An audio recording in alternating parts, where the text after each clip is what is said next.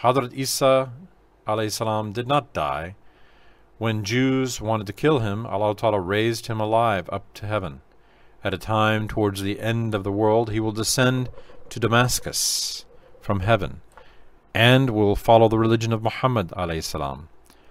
Hadrat Khwaja Muhammad Parsa, one of the great awliya, educated by Hadrat Baha'uddin i Naqshbandi Bukhari, a great wali, a diver into the ocean of tasawwuf, says in his book Fusul Sitta, Hadrat Isa will descend from heaven, will act according to the madhab of Imam Abu Hanifa, i.e., the Hanafi madhab, will say halal about what he has said was halal, and will say haram about what he has said haram.